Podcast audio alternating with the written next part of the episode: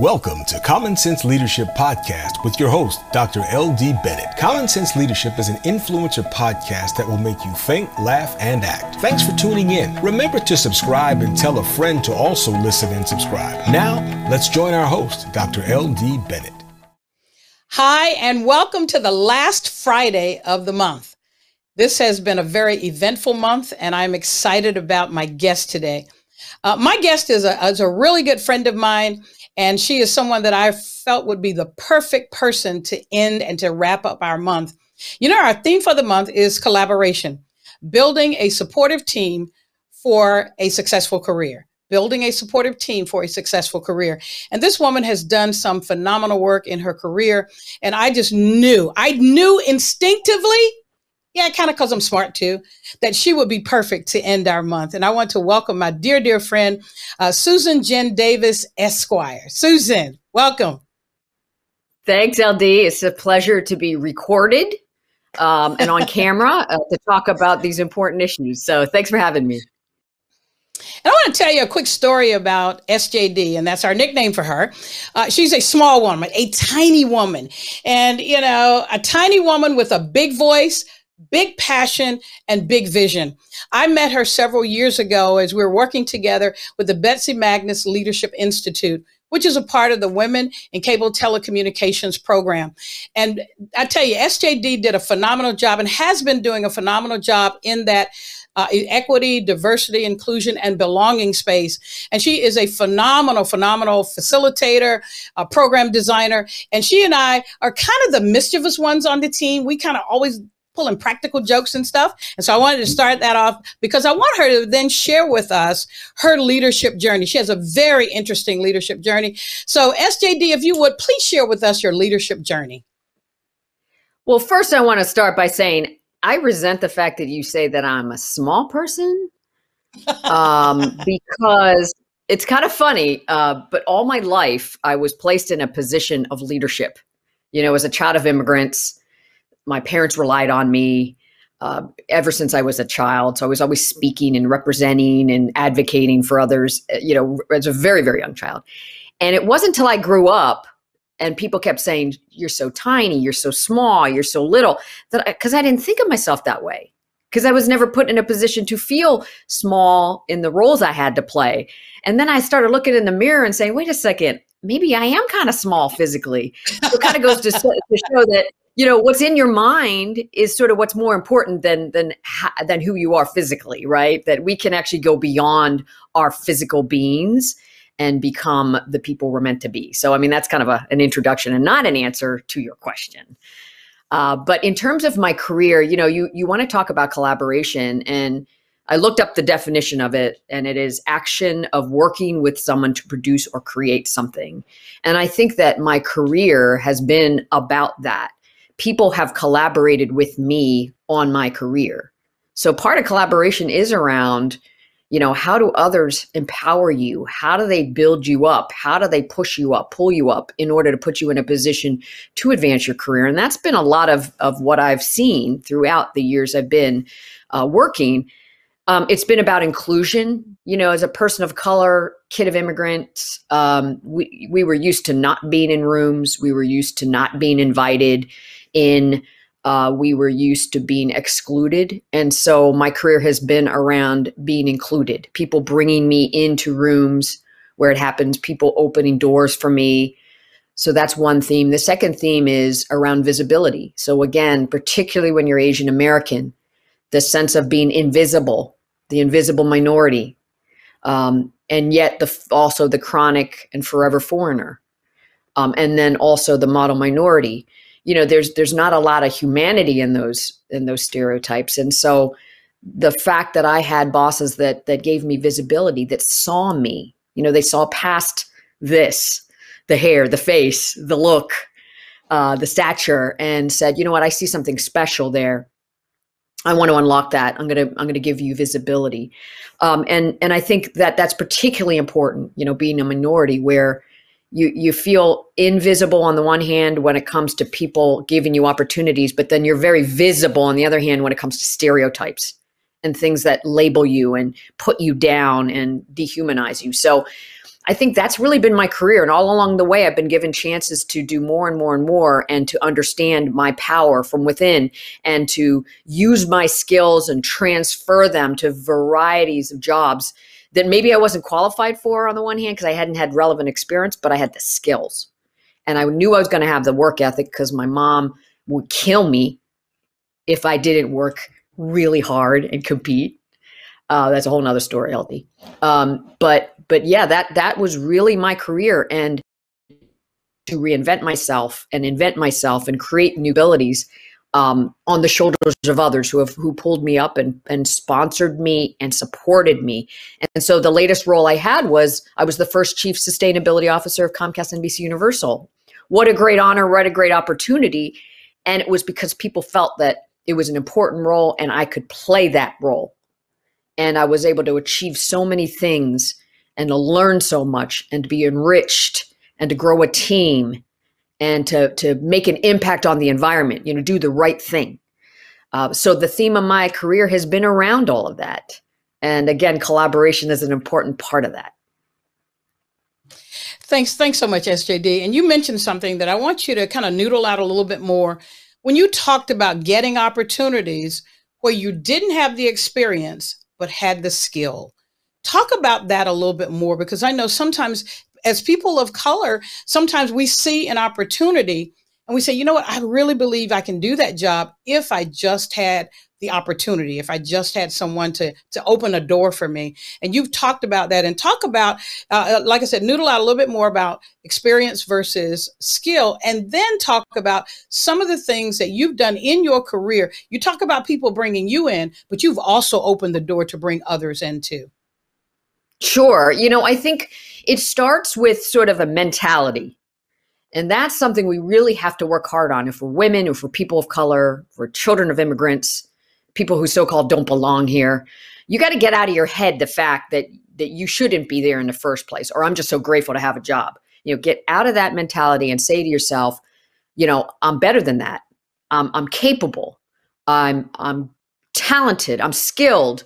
I can do anything um, and and take away the limitations that the world has put on you because i think part of it is that because there's opportunities that get presented to you either because somebody notices you and says hey you could be good for that or because you say, hey, pick me, or because there's some sort of familiarity between you and somebody in power and they're like, you know, you remind me of myself when I was your age, or you remind me of my child or or somebody I know.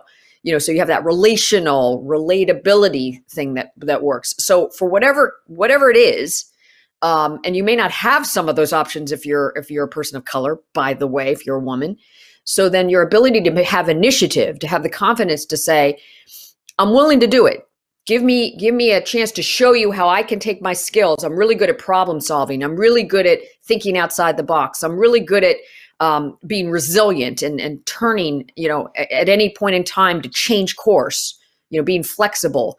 Um, all those skills are necessary for that job. And so I, have never been chief sustainability officer. I've never done sustainability per se as a full time job, but I know that the things I've done have set me up to be successful in that job. So it starts with the mentality, and it it it, it, it has to have somebody that's going to sponsor you, and then you've got to be able to show that what you've done can take you there. Um, and I think all of that sort of has helped me along the way. Mm-hmm. I, I, like what you just said, and talk a little bit more about uh, just finding that right person. You know, part of uh, the other part of what we want to talk about this month is how do you build that team?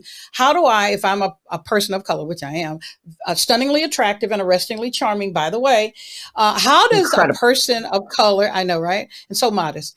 Uh, how does a person of color then say, you know, you're in a big organization or you're new to an organization? How do you then move in and say, hey, uh, pick me, pick me. Oh, please pick me. How? Who are the people we need to connect with, and and how do we need to start that process? Can you talk about that a little bit? Yeah, sure. I mean, one of the jokes that my team um, has with me is if I bring them into my office and I say, "I have an opportunity for you," they're like, "Oh, it's going to be something I've never done. It's going to be complex." challenging. I'm going to not know if I'm capable of doing it. So it's funny. It's almost like a code word for like run, do not walk away from Susan. Uh, so to me, it's it's about you know spotting talent and saying this person can do this job because they are really capable, competent, smart, hardworking, and they've done similar things. So it starts with that, the, the, the spotting of talent.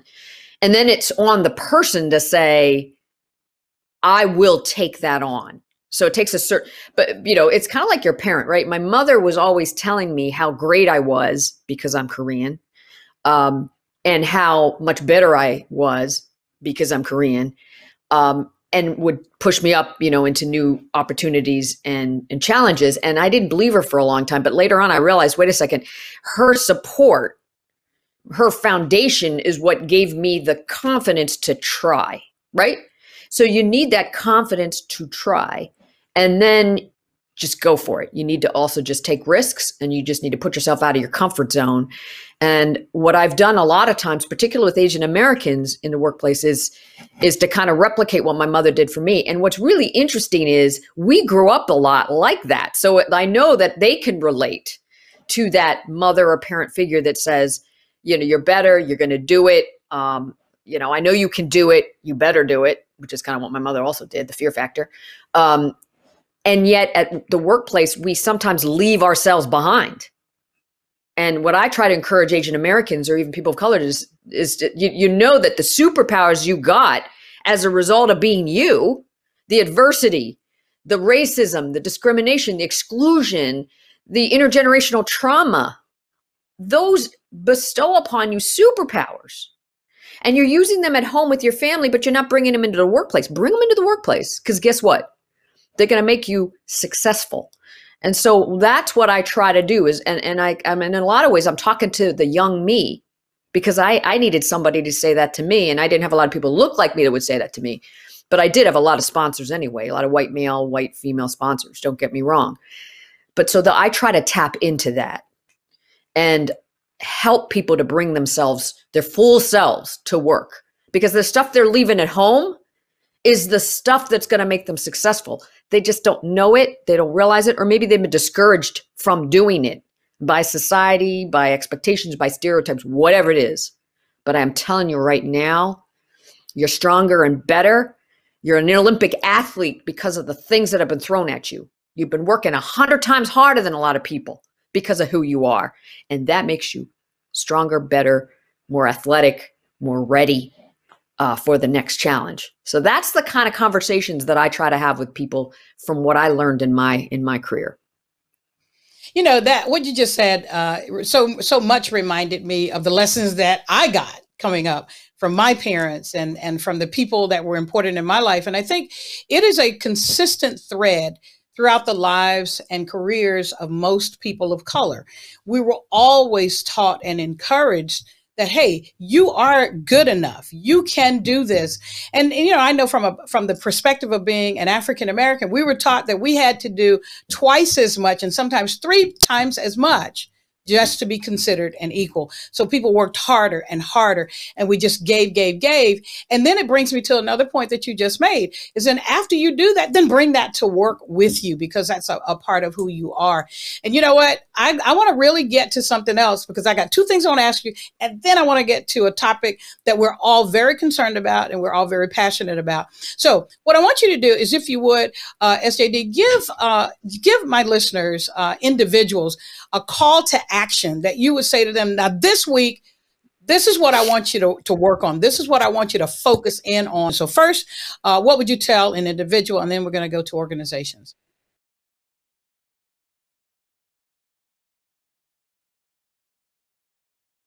So my call to action really is around a few things that I say all the time to people, and I wish that someone would have said that to me as a as a younger person. And the first is to use your voice you know use it for yourself as your own advocate use it for others to help others. Um, oftentimes as people of color women definitely as asian americans we are silenced.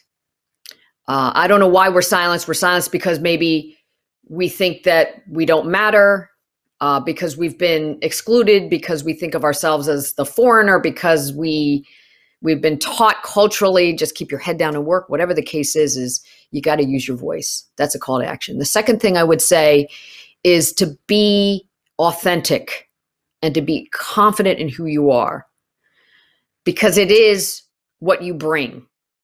And hiding it or obscuring it or pretending like your identity who you are doesn't matter or isn't important or even worse yet is something that's a negative is really not going to fool anybody because people are going to see you for who you are. So act confidently and understand your superpowers because of the experiences that you've had, because of who you are. Those unique things are the things from which we draw our powers.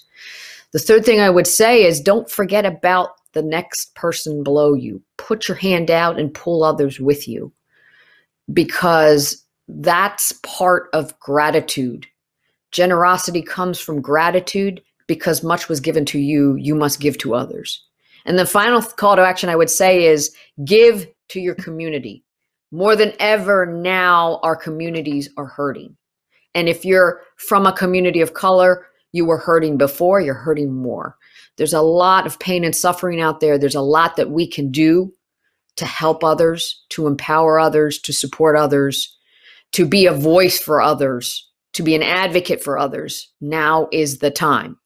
It is always the right time to do what is right. So that's my call to action. And I feel very urgent about it. And I'm hoping that you all take me up on it and move forward powerfully. Wonderful. Now, if you would share a call to action or a calls to action uh, with organizations. You've been guiding organizations uh, throughout your entire career, and, and, and, most especially, most recently. Talk about the kinds of things that you want to see organizations to do around collaboration, helping people be their best. So, my call to action to organizations is remember, it takes only one person to make a movement. A lot of times when you're in a big organization, you think, this is too big of a place for just me to make an impact. But I really don't agree with that at all. If you look at some of the biggest movements that have happened in the past couple years, you will see that they started with one person, a young person who cares about the environment, Greta Thunberg, who's become a voice of sustainability and thinking about the world and climate change. When you look at Black Lives Matter and young people of all color, um, of all all races, all ethnicities coming together one at a time and creating a movement. So create a movement wherever you are. And I am convinced that whatever your job is, you can make a difference in, in, in many different ways. If you want to be sustainable, you can start a green team in your own department where you look for ways to reduce waste. You bring your own utensils to work instead of using plastic you figure out a way for the department that you work for to operate in a in a more sustainable way. If you care about diversity you know reach out to your company to start employee resource groups or join them if they already have them. Get involved. You know take initiative to start maybe a community outreach program in your company in your organization because you want to see that that external impact to the community that I talked about earlier. Each one of us can make a difference. And when we do these things, we bring others with us. We become role models. We create incentives in others to do what we're doing. We have an impact that is bigger than just our, ourselves. So that is my call to action when you're in a large organization, small organization, whatever organization you find yourself in. You can make a difference. You can bring others around with you and you can do something bigger than yourselves. Wow. Uh, and you know what, uh, Susan, I love uh, listening to you and I love the way you give uh, individuals prescriptive advice. Uh, it's, it's, it's beyond the awareness piece, and now it's time for action, which brings me to, and I'm going to let you go on this, which brings me to uh, an, an, opportunity. I want to give you some parting words around what's happening in our society right now, today. Uh, we have experienced over the last, uh, gosh, the last five years, just an assault on minorities, people of color. And first, we, you know, we had the Black Lives Matters movement, We had people from all over the globe. And it wasn't just here in the US, but we had young people, we had individuals from all over the world joining the movement because Black lives do matter. But then what we also had to look at was Black Lives Matter, but now we, we see this assault on our AAPI brothers and sisters. And what, and I'm reminded of something. Whenever I see all of this, and I said, I posted something on all of my social media uh, platforms about it. I said, I stand with my AAPI brothers and sisters. Blatant acts of racism can never be tolerated, diminished, trivialized, or even blown off as oh, somebody's having a bad day. No, we are being targeted. Not just Asian Americans, not just Black lives, but all people of color are being targeted. I had the opportunity several years ago to visit Israel, and I was going through the Holocaust Museum there, and, and I was I, I'm, I'm bastardizing this phrase, but go through it, and there's a there's an area where it shows uh, how the Jewish communities were set up and how they were living, and there was there's a quote that said, "When they came for my neighbors, I said nothing," and then tomorrow, what today they came for me, and there was no one to speak for me. We can never isolate ourselves and say, oh, that's an AAPI issue or that's a Black folks issue. It's a mm-hmm. people mm-hmm. issue. Racism can never, ever be tolerated. You can't blow it off. You can't joke about it. It is not funny. And so, what I wanted you to do, and I know how passionate you are about this subject. And so, what I wanted to do, uh, SJD, is give you the parting words here. You're going to see more about her on my website, but I do want to give her the last words to talk about her position, how she feels about this. Obviously, she's passionate about it, but I want you to hear her perspective. So, SJD, if you would talk about that, please. I'm really glad you started with the people point, LD. So, there's this uh, Buddhist meme circulating around where someone consults with a Buddhist monk and says, What do we do for others? What should we do for others? And the monk says, There are no others. And the concept there is that we are all one there's not us and them. You start with the perspective that it is about the community that we all are part of. So if one of us is hurting, if one of us is being harmed, if one of us is is feeling discrimination and being excluded, if if one of us is being killed because of who we are, it's all of our problem. And what I really appreciated about the Black Lives Matter movement is it wasn't about Black people saying, we matter. Please see us and think of us and, and see us as people, humanize us. It was about everybody coming together and saying, we believe that Black Lives Matter. And I have a t shirt that says Asians for Black Lives Matter because it is my problem when somebody doesn't matter. So, on that on that basis, I would say the, the hate crimes against the Asian American community in this country have increased by 150%. And year over year, it has gotten worse for those of us of Asian descent. There's a lot of reasons for it, but for whatever reason, today it is finally reaching the airwaves and people are realizing what we have realized has been going on throughout history in America, where we have been targeted, where there have been hate crimes, where you know some of us have have experienced the concentration camps during World War II because we were of Japanese descent. So the Chinese Exclusion Act, this is part of our history in America. But at this moment in time, people are finally seeing us. And I think part of the issue with hate crimes is the lack of visibility, that people who are targeting us are not seeing us as human beings, but seeing us as character caricatures, stereotypes, images that represent to people that a threat, that represent to people the reason that the COVID virus spread across the world are are the reason for us losing jobs. Whatever the reason is it's a dehumanization that is creating this this anger this this violence this death in our community. So the first thing I would say is we must humanize one another and realize that all of us are part of that one community. There are no others. The second thing I would say is that we need others to speak for us at the same time.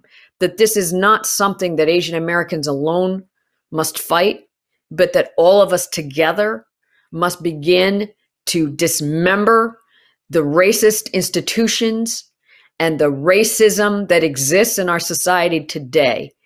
And that is going to take a lot of hard work and commitment, but that ultimately it will result in, in a community building that needs to happen out of this.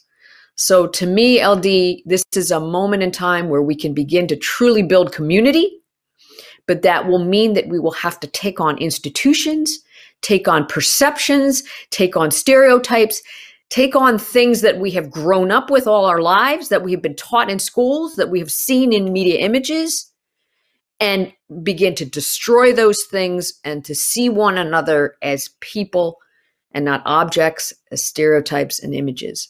And as we do that hard work, I, I have hope that we will have a better future, but it will take all of us at the table trying to solve this problem.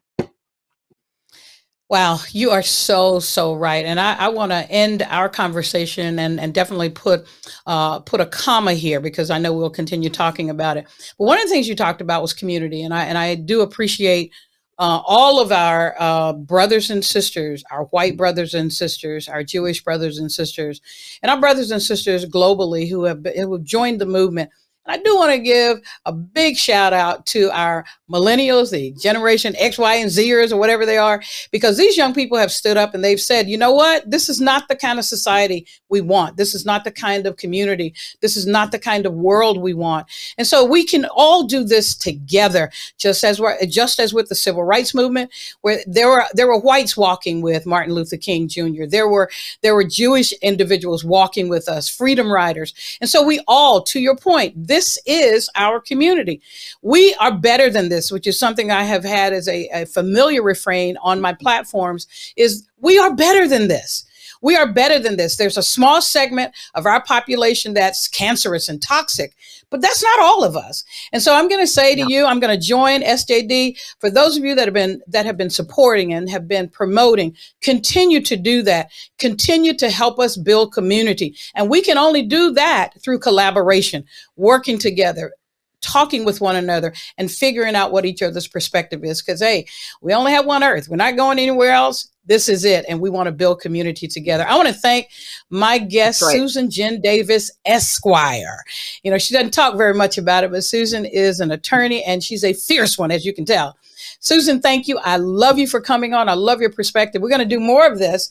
Hopefully, you can fit us in your busy schedule as you're moving forward. Uh, best wishes to your dad and to your daughter and to your family. Wishing you all the best and thanks for coming on. Hey, everybody. Have a great Friday. Thanks, Susan. Thanks for tuning in and for supporting me. I don't take your support for granted. I am both grateful and humbled. Join us next week for another episode. And remember to subscribe and ask others to subscribe. Go to our website at commonsenseleadership.org for more detail. Thank you and have a great day. This podcast and omni-channel experience is brought to you by the Walter Kaitz Foundation, the entertainment and telecommunication industry's leading national foundation dedicated to advocacy around diversity, equity, and inclusion and we are proud to have them as our signature partner. We are very grateful for their generosity and for their support. To learn more, visit walterkaitz.org. Thank you for joining Common Sense Leadership Podcast with your host, Dr. L.D. Bennett. Visit our website, commonsenseleadership.org, for more details. See you next week.